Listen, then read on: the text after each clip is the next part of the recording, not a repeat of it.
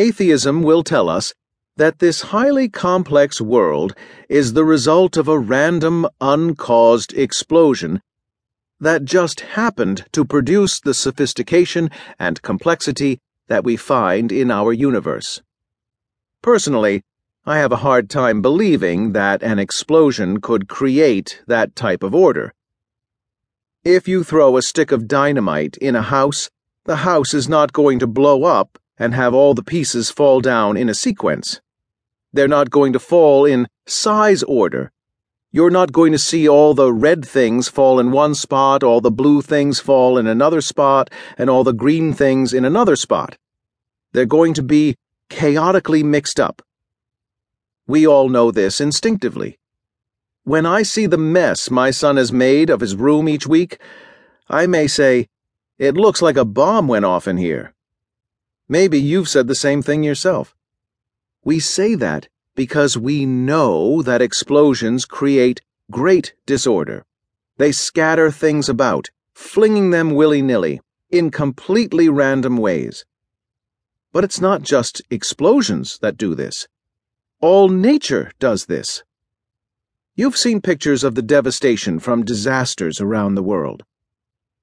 The tsunamis that hit Indonesia and Japan, the floods along the Mississippi, the tornadoes that tore through Alabama and Missouri, was anything in their wake left in a state of order?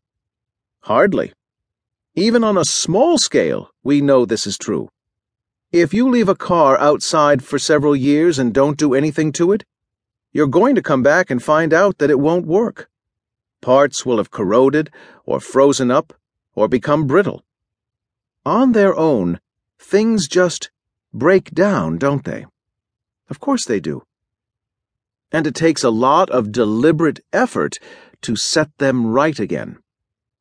Scientists even have a term for this phenomenon the law of entropy. The law of entropy states that highly ordered systems move toward disorder, just like a kid's room or an old car, and only become ordered through the direct input of energy.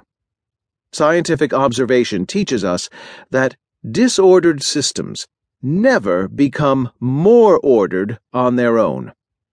Yet, atheism would have us believe that the most disordered event we can imagine, a huge explosion, produced a universe of incredibly intricate and detailed order, with no outside input at all. How can that be?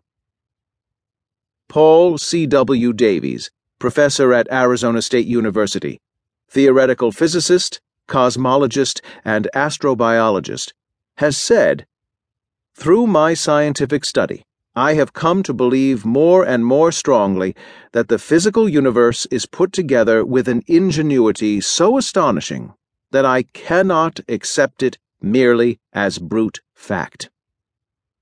As a young man, Davies had stated his position as an agnostic, that is, someone who believes the question about the existence of God is unanswerable.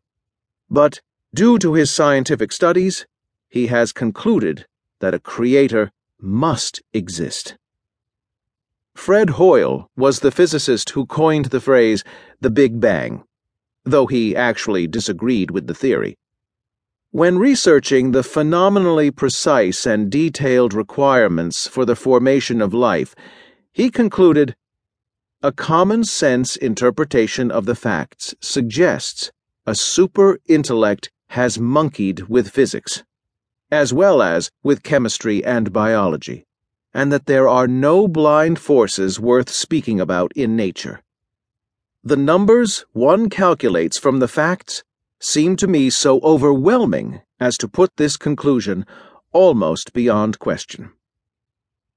When you look at the sophisticated complexity of the universe and all the things in it, a fair, honest, and intelligent conclusion is that it is highly improbable that it happened by chance, or was always just there. Rather, the universe is the creation of some intelligent being that is uncaused, namely, God.